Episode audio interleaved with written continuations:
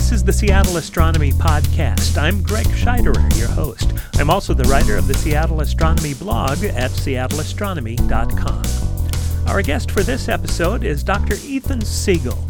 Readers of Seattle Astronomy may know him from our coverage of several of his lectures, including two at Rose City Astronomers in Portland and one earlier this spring at Astronomy on Tap Seattle. Ethan is the author of Beyond the Galaxy How Humanity Looked Beyond Our Milky Way and Discovered the Entire Universe. You may have also seen his writing on NASA Space Place, and he's the writer of the Starts with a Bang blog on Forbes. Ethan's new book, Treknology The Science of Star Trek from Tricorders to Warp Drive, is coming out next month.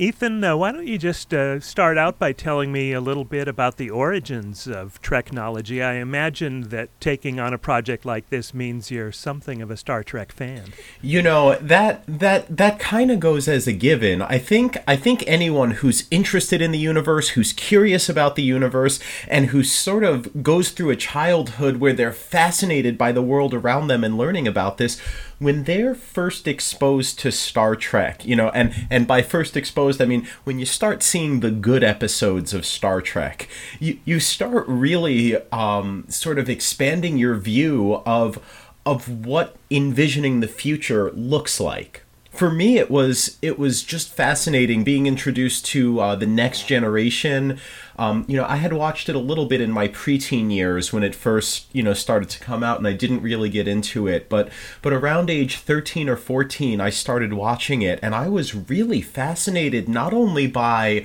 you know, the future that they had envisioned, but how some of the same struggles that humanity was encountering today were being played out in a 23rd, 24th century context, where you're asking these big ethical and moral questions about what does it mean to be a human? What does it mean to be alive? What does it mean to um, to do the right thing when you're placed into this situation where you know do you defend your friends do you let your friends suffer their own fate do you do you save this person against their own will do you do you do something unethical to a small group of people to do something life-saving to a large group of people and and these are complicated questions and wrestling with those questions in a context where where I felt we were exploring like the vast corners of the galaxy and the universe and what's physically possible, that was what got me hooked. So as a grown up now, when I'm a theoretical astrophysicist, I start looking at okay, what are all the technologies out there that Star Trek has envisioned? And look, this is 50 years, 51 years now since the premiere of the original Star Trek, and 30 years since the premiere of Next Generation. These technologies that were so futuristic, they were imagined centuries in the future. Some of them don't appear to be that far off. Some of them are already here and in widespread use, and others that we thought, you know, just a few years ago were going to be far future technologies look like they're coming to fruition. So I think that intersection of an interest in Star Trek and sci-fi, um, of an interest in what it means for humanity, and a knowledge of physics, um, all of those have really come together to make this book possible. Yeah, and it's great. I think that you know they were able to accomplish all of those things that you're talking about, and still keep it a fun show and adventure show, and not too preachy either. I don't think it came off as preachy at all. I think it, it presented dilemmas, and you got to watch characters make the decisions that they made and then deal with the consequences that they dealt with. I think it's wonderful that they don't always make the right decision. They don't always do the smart thing. They don't. Sometimes they do the expedient thing. Sometimes they they do like what the letter of the law says, even though there are big consequences. Sometimes they violate the letter of the law to adhere to its spirit, and sometimes there are consequences consequences for that too. I don't think things are very cut and dry in the Star Trek universe, just like they aren't in real life. Uh, you mentioned that uh, uh, Next Generation was kind of your intro. What's your, your favorite of the series? Do you have one?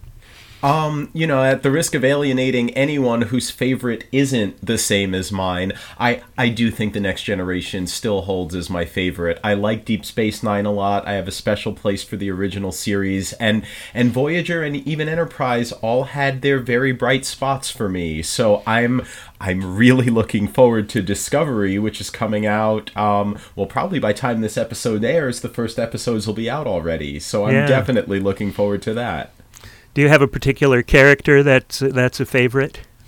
Um, I did. I did at various points through my life, but I would say now, as a as a grown adult man, I would say the the character that I I have the most respect for is probably Captain Picard. That Captain Picard is really what I think uh, everyone wishes they had as their dad was was Captain Picard because that that guiding force that that moral center that that that person who's hell bent on doing the right thing for all of his crew and all of the starship and all of Starfleet I think he's really the quintessential ambassador for for everything that the idealism of Star Trek embodies I was a Spock guy myself as a, a kid watching the original series. Probably not uh, so much when it was first out, but when it started getting syndicated, and uh, just the the logic and the science and, and the problem solving, uh, it was really attracted to Spock.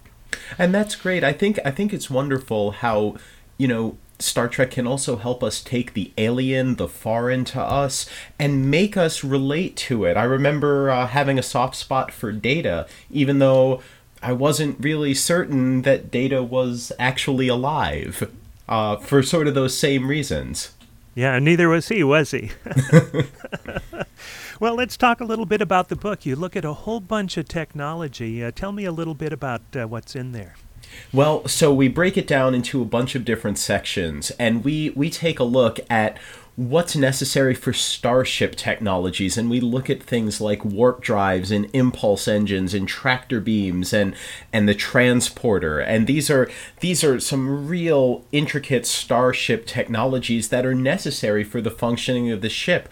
We look at the military and the weapons system. We look at things like phasers and photon torpedoes and and and it's incredible how these these super destructive technologies can also be used in the right circumstances as non-destructive technologies that the phaser isn't just some superpowered kill burn a hole in you weapon. It's it's something that can disable you that can stun you without harming you that it can also be you know relatively delicate in that regard. Um we also explore communications. We also explore computational advances. We explore medical and biological advances. So we look at things like subspace communications, uh, Star Trek communicators. We look at things like pads and isolinear chips, and we look at technologies like the hypospray or the tricorder or cybernetic implants, and and these are all fascinating things to look at. Many of them are closer to reality than most people realize. All told, we have 28 different technologies that are each featured with their own chapter in my book, Treknology. So, uh, is there one in particular that, like, they nailed that? Uh, you know, uh, that are they're already true. There are there are actually a few that are already true. You know, some of them are are so easily and profoundly true that we don't even really think about that as being a futuristic technology because they've been around for so long. You know, when you take a look at something like, oh, let's say, when you take a look at, mm, what's a good one? How about uh, sliding doors. When you take a look at sliding doors, you get those every time you walk into a grocery store. You take a look, you you experience those every time you walk into an airport. These vertical automatic sliding doors. We we don't even register that these are these are futuristic. Like no, these things have been in widespread use for a, a generation or more now. So we don't even think about that. When you take a look at pads, you know what you've got in your smartphone is much more impressive than anything that were on those touchscreen pads that Star Trek envisioned. And and here we are with something that's smaller, that's more compact. Um, when you look at something like the ship's computer, they talked about like, oh, like it has all these servers and all these storage spaces and all these things like that. They couldn't envision a decentralized place like an internet um, which is what everyone has. You don't need these ultra powerful computers just on board everywhere you go. You can have you can have something that just connects you to you know a, a giant network of computational power. And so I think particularly in the computing fash in the computing faction, uh, we've gone way beyond what Star Trek would have envisioned much more quickly than anything that came about in the original series where you have to remember when that came out the most powerful computer was less powerful than a pocket calculator today and it took up the size of a room yeah um from Star Trek until the Star Trek The Next Generation, they realized, like, oh, we need something new. We need something fancy. I know. How about digital storage and we'll make these chips and we'll we'll move them around and that'll be what we do well well your flash drive is more powerful than a Star Trek isolinear chip and no one looks at their flash drive as this is the pinnacle of technological achievement this is just a little rinky dink accessory so um you know, I think I think as far as computation goes, ship's computer, pads, isolinear chips, we've we've blown away what Star Trek would have envisioned. We're still a little bit away from human-like androids and the holodeck and tangible holograms, so we're we're still got a way to go for that. I think I think Voyager did a very good job of of showcasing. Okay, like now that we're entering the information age, we've got uh, we've got some real like complex things we're gonna make happen. Like when when the doctor holographically created artificial lungs in Neelix when he when when he had his lungs like stolen from him by an organ har- har- organ harvesting race because their race was dying and they were experimenting on organs from various species they uh that that was something that I think technology has a way to go before we're we're you know holographically projecting artificial lungs.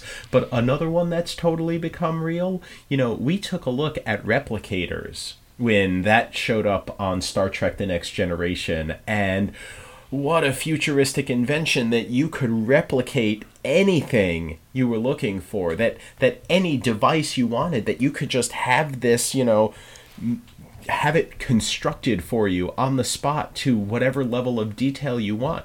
We have 3D printers that are making huge strides towards that. In in many ways that's already a reality. And and that's that's just absolutely fascinating and mind-blowing to me. Um, so those i think are are some of the technologies that have already come to fruition that are just that are just outstanding yeah, the 3D printer really blows me away. I did a, a, a, little event for viewing of the Mercury transit a year or so ago. And uh, one kid, you know, he's in college, he was like 19. He brought his telescope that he made entirely of 3D printed components, like, uh, except for the mirror, of course, but everything else was printed. And it's like, this is amazing. I, you know, I can't believe what you can do these days. It's pretty cool. It's really cool and to such precision too. Like the the the longer you're willing to print for and the better a printer you can get, the the tighter and tighter resolution you can get. You're talking uh I think in some cases resolutions down to like 20 nanometer accuracy. That's pretty good for most applications, isn't it? I I would think so. I would think so. Uh, the one that always tickles me, especially when I watch uh, uh, an episode of the original series, is that Uhura had a Bluetooth uh, earpiece uh, way before the rest of us, you know, 50 years in advance. A little bigger than most, but uh, there it is. So that might have been one of the first things that they got. It could have been, you know, the universal translator was the whole big thing of that because they they didn't really have universal translation um, you know, on the fly like that. They they had to have something go through an earpiece, and if you look at the prequel series Enterprise, like that was the main function of a communications officer. A communications officer was was an expert in these languages, was an expert in in understanding things that had not yet been decoded. Universal translators now, I mean, they're in many ways they're already here. You know, you can not only hit Google Translate on on pretty much any web page in any language and translate it into any other language, but they have speech recognition software that can do language processing where they take the speech in a foreign language, they translate it in near real time into any other language, and then they audibly can feed it into an earpiece. So, what Uhura is wearing on her ear is actually larger than an entire universal translation system today. It's amazing, just amazing. So, uh, do you cover anything in the book where uh, we look at it and say, yeah, that's never going to happen.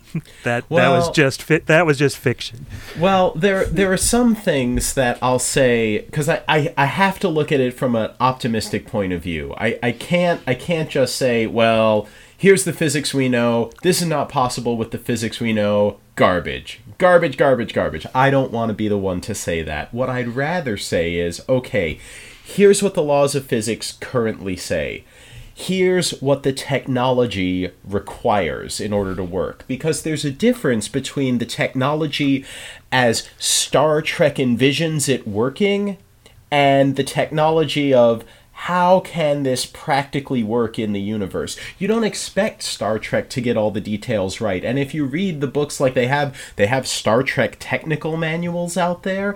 I mean, some of them are are really fascinating with the and some of them are very humorous with uh, with how things work. My my favorite was when they came to the transporters and they said, you know, okay, so we know that matter is uncertain in its position and momentum, so we need some sort of Heisenberg compensator, right, for the Heisenberg uncertainty principle. Mm-hmm. And someone asks, like, well, how do the Heisenberg compensators work? And the answer is they work very well, thank you.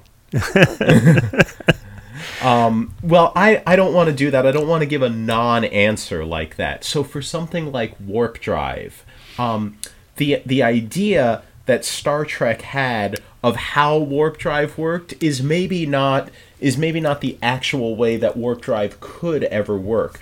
But in 1994, there was a theoretical physicist named Miguel Alcubierre, and what he discovered is within general relativity, which is our theory of gravity, um, there exists a solution where if you set up the right conditions in your space time, you can compress the space in front of you by expanding the space behind you. So as you move forward through the compressed space, and and and behind you the space expands so that you wind up with the same total amount of space you can actually traverse the dis the different distance between point A and point B faster than you could just send a photon a beam of light from point A to point B without compressing that space because if you move forward and you have that compressed space in front of you, that's a way to effectively go to from point A to point B faster than you would normally consider traveling at the speed of light. So, is that mathematically possible? Yes. Now you ask, is it physically possible in our universe? Because there's a difference between math and physics, right? This is the same as the difference between if I said to you, hey, what's the square root of 4? And you said 2, and I said, are you sure? And you said, okay, now I don't know. I thought it was 2, but maybe I'm not sure. And I'll say in math, it could be 2 or it could be negative 2. And you'll go, oh, yeah, mm-hmm. plus or minus. In physics, there's only one right answer. If I said, hey, I've got my physical system, and here's how I got four, and we took the square root of it. What's the answer? The answer is either going to be plus two or it's going to be minus two. It's not either or. So in this universe, can you have that space time? And the answer is it depends on if you can either have negative gravitational mass or a negative energy. And if you can, then great, we can build warp drive if that's a physical impossibility and we haven't discovered anything like that yet. But if that's a physical impossibility, then then I don't know how warp drive could be possible. And there are a few technologies like that that that I think would require extensions to the laws of physics as we currently understand them. Warp drive is one, subspace communication is one, uh, the transporter is another. I was gonna gonna bring up transporters because that's the one I want. I just want to be you know over there right now, but uh, that seems like a, a pretty difficult thing to accomplish. Well, it, it is a pretty difficult thing to accomplish, but I actually have a bigger uh, ethical concern with transporters that that they only kind of gloss over in the Star Trek series, and that is if I if even if I could take you and I could take a scan of the quantum information in all of the particles that make you up, and I would disassemble you and reassemble, even if it were the same particles, although it shouldn't matter. If I could disassemble the same particles in the same quantum state in a different location, and I could reanimate you and make you come back, that thing that existed would have all of your thoughts, all of your memories, your entire body it would be indistinguishable to you from to you for an outside observer.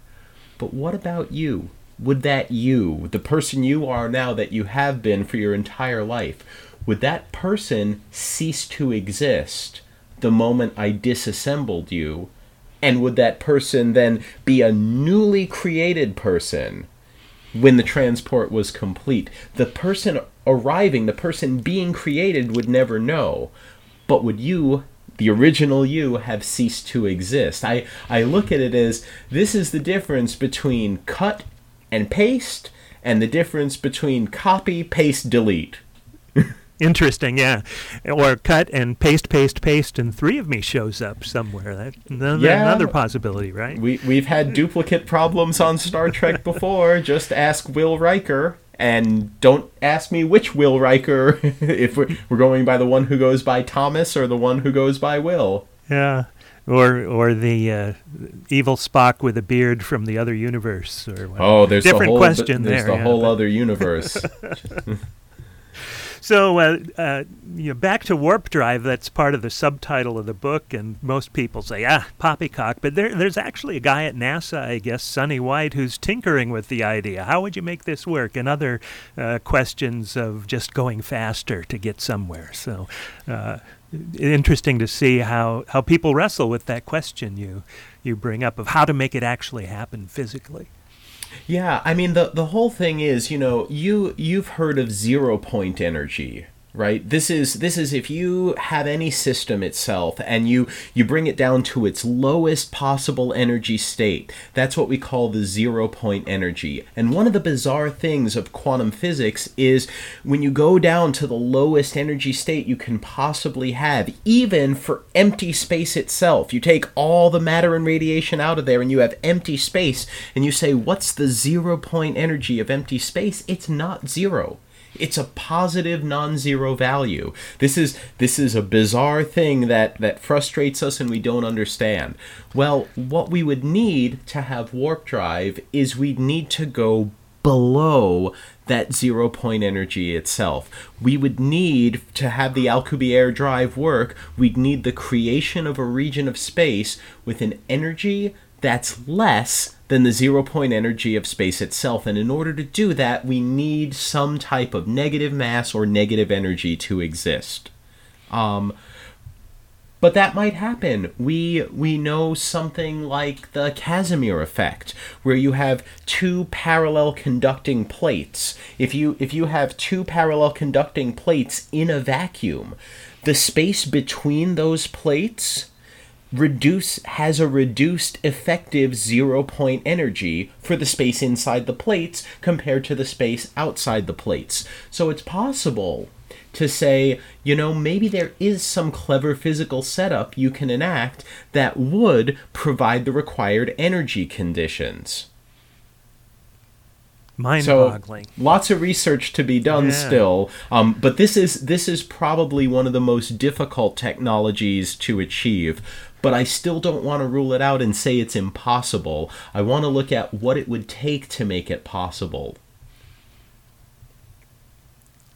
All right. Well, I think that answers all the questions I had, unless there's something else you'd like to say about the book that I haven't thought to ask about. Well, one of the things that's really fascinated me because you know, for me, my expertise is physics and astronomy. That's that's my that's my bread and butter, if you will. Um, but what I've been fascinated with is learning about the medical and biological and civilian technologies that might actually come about, like not just way down the road, but in the near term future. That was a big learning experience for me, and some of the most fascinating things that I found were actually in those arenas. Um, synthehol, a non alcohol substitute that gives you all of the positive effects of alcohol the, the feeling of euphoria, the increased confidence, the, the lowering of inhibitions all there without any of the negative effects, without dehydration or nausea or dizziness or the loss of memory or brain cells death or hangovers. If you could get rid of all of that, wouldn't that be great? Well, it turns out that we've identified which receptors in the human body um, cause those trigger those feelings, we've identified different subunits on those receptors, so we can say, oh, can we design a molecule that will trigger these set of receptors and not these other sets? And so we've got a combination of different types of drugs in a in a class of drugs that actually binds to some of those receptors and not others and we've got a class of inhibitors that will inhibit the drug from binding to the receptors and we even have a cure. We have an antidote to this type of intoxication where, where you can take a pill or you can drink some solution and when that gets into your bloodstream it it stops this drug from binding to that and you go right back to normal. So synthehol is on track pharmacologically to become real. Also on the track to become real, um, visor oh. which which was an incredible find to me. I had thought that this was just you know real science fiction because the way they have it on Star Trek is he's got these implants in his temples. He hooks the visor up to his temple. He can see all across the electromagnetic spectrum and it just sends signals through his optic nerves to his brain and he can see. Uh, and this is famously hacked in Star Trek Generations, where where the Klingons hack his visor, can see what he sees, get the codes to the Enterprise shields, and take it down. Um, which which brings up a real ethical thing about not just visors but any type of cybernetic implant. Um, is this open to being hacked, and what would that mean? But the thing I found fascinating about the visor is the current technology is such that um, you don't even need an optic nerve or eyes at all to be able to see. What we found is if we can make an implant somewhere in, say, your brain's visual cortex, and we can wirelessly feed an external signal to that implant, we can restore sight even to someone who has none of the biological materials to to have eyes. This is a potential way to restore sight to the blind. Fascinating to me how science fiction has so often come up with those kinds of solutions that turn out to be possible and useful later on what I found fascinating is the first um, the first tool that was used to to successfully aid vision impaired people, people who were legally blind, to be able to see and read and do things like that, was developed at NASA in the late '90s, and it was called Jordy. J O R D Y. Gotta love their acronyms too. What does what does Jordy stand for? Oh boy. Okay, I can remember this. Jordy stands for um Jordy stands for mm, joint optical reflective display. So J O R D, and then the end of the Y at display is the Y. So Joint Optical Reflective Display is Geordi. Nice. Well, Ethan, thanks so much for being on the podcast. Uh, we're looking forward to Treknology, which comes out next month. October 15th is the debut date. You can pre order on Amazon today. And uh, if you're interested in, in meeting me and having it signed, I'll be at conventions and hopefully bookstores uh, across the country. Well, we'll keep an eye out for that. And if uh, you pop into Seattle on that tour, we'll definitely come by. All right. Well, hopefully I'll see you soon. All right. Thanks, Ethan. Thank you so much. We've been talking with Dr. Ethan Siegel, author of the new book Treknology The Science of Star Trek from Tricorders to Warp Drive. Again, the book is due out October 15th, and you can pre order it on Amazon.com. There's a link to its Amazon page on the blog post that accompanies this podcast on SeattleAstronomy.com. That's it for this episode of the Seattle Astronomy Podcast. Keep up with day to day news on our blog, find astronomy events on our calendar, and check out our maps of recommended stargazing sites. It's all at seattleastronomy.com. Seattle Astronomy is supported by contributions through Patreon. We thank our supporters at the executive producer level or above, Cloudbreak Optics in Ballard. To become a patron, visit Patreon. That's P-A-T-R-E-O-N dot com slash Seattle Astronomy. The Seattle Astronomy Podcast is copyright 2017 by Seattle Astronomy. Our theme music is Aboard the Alien Craft from the album Symphony for Spaceman by Steve Combs and Delta Is. It's on freemusicarchive.org and is used under a Creative Commons Attribution License. I'm Greg Scheiderer, wishing you clear skies. Thanks for listening.